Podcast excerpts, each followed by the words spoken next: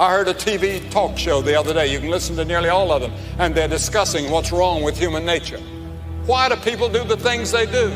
Why do people commit the crimes they do? Why do people tell the lies they tell?